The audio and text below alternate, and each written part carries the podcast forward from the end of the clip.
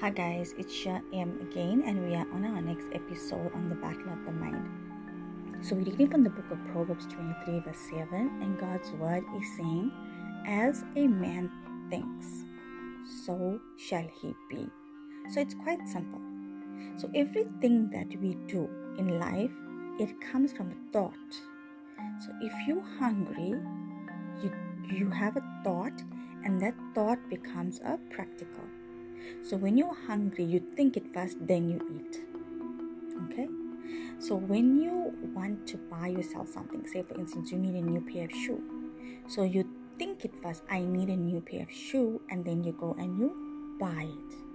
So what you put into your mind is so important. So we're trying to teach you here how to strengthen your mind. So for instance, if you fill your mind with thoughts like I will never make it. I am not good enough. I I do not belong here. I am depressed. I am so unworthy. That's what you will produce. Everything that's in your mind produces something. If it's positive things, it will produce positive things. If it's negative things, it will produce negative things. So that's how the, the mind works everything that is practical has to be a thought before it actually becomes a, a, practical. So I'm reminded of a very good preacher and teacher, and I've been listening to him in one of the darkest moments of my life. And he is Bishop T.D. Jakes. So he said in one of his interviews that he almost gave up on ministry, you see, because of something that happened to him. So there was an article about him that came out uh, in the paper and it was a very nasty article. So he couldn't understand as to why someone would say something about him that was not true and in fact actually didn't know him on a personal level. So this had hurt him and had broken him and he didn't want to work in ministry anymore. So you see that thought of what people think of me, it already came into his mind and it was going to it was going to set him back.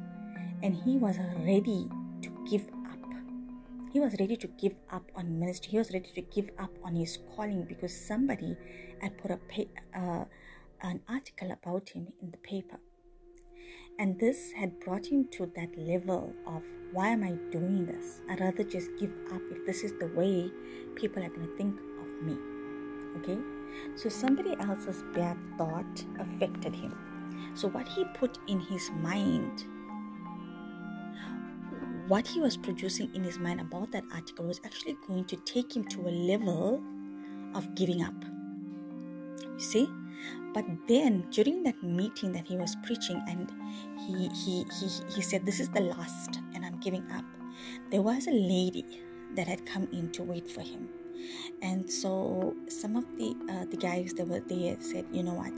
There is a lady that wants to see you.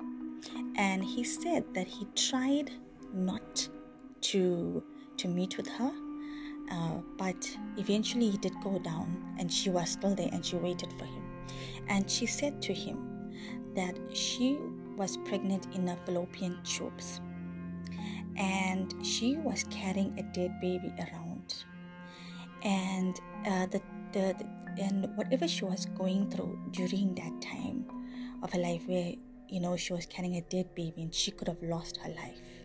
She said bishop td jakes if it was not for you preaching to me every day i would have given up and i would have died.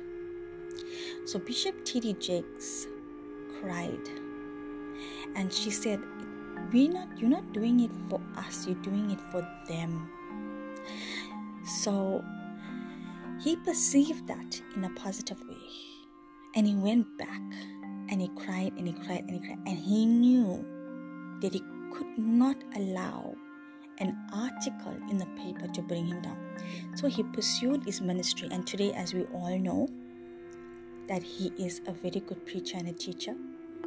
He is a very uh, famous person today in his um, teachings and he's changed the world he's changed many lives he's even helped me and he doesn't even know that so what am i trying to say i'm trying to say if he allowed that little incident to bring him down. And had had it not been for this lady that God put in his way to tell him, when you teach, you do not teach for us, you teach for them, for those that really need it. You could be saving a life. So today, I just want to encourage you be so careful how you think of yourself because you could be standing in the way of your own purpose and your own life and your own destiny by the way you think of yourself because of something someone said, or because of something someone did.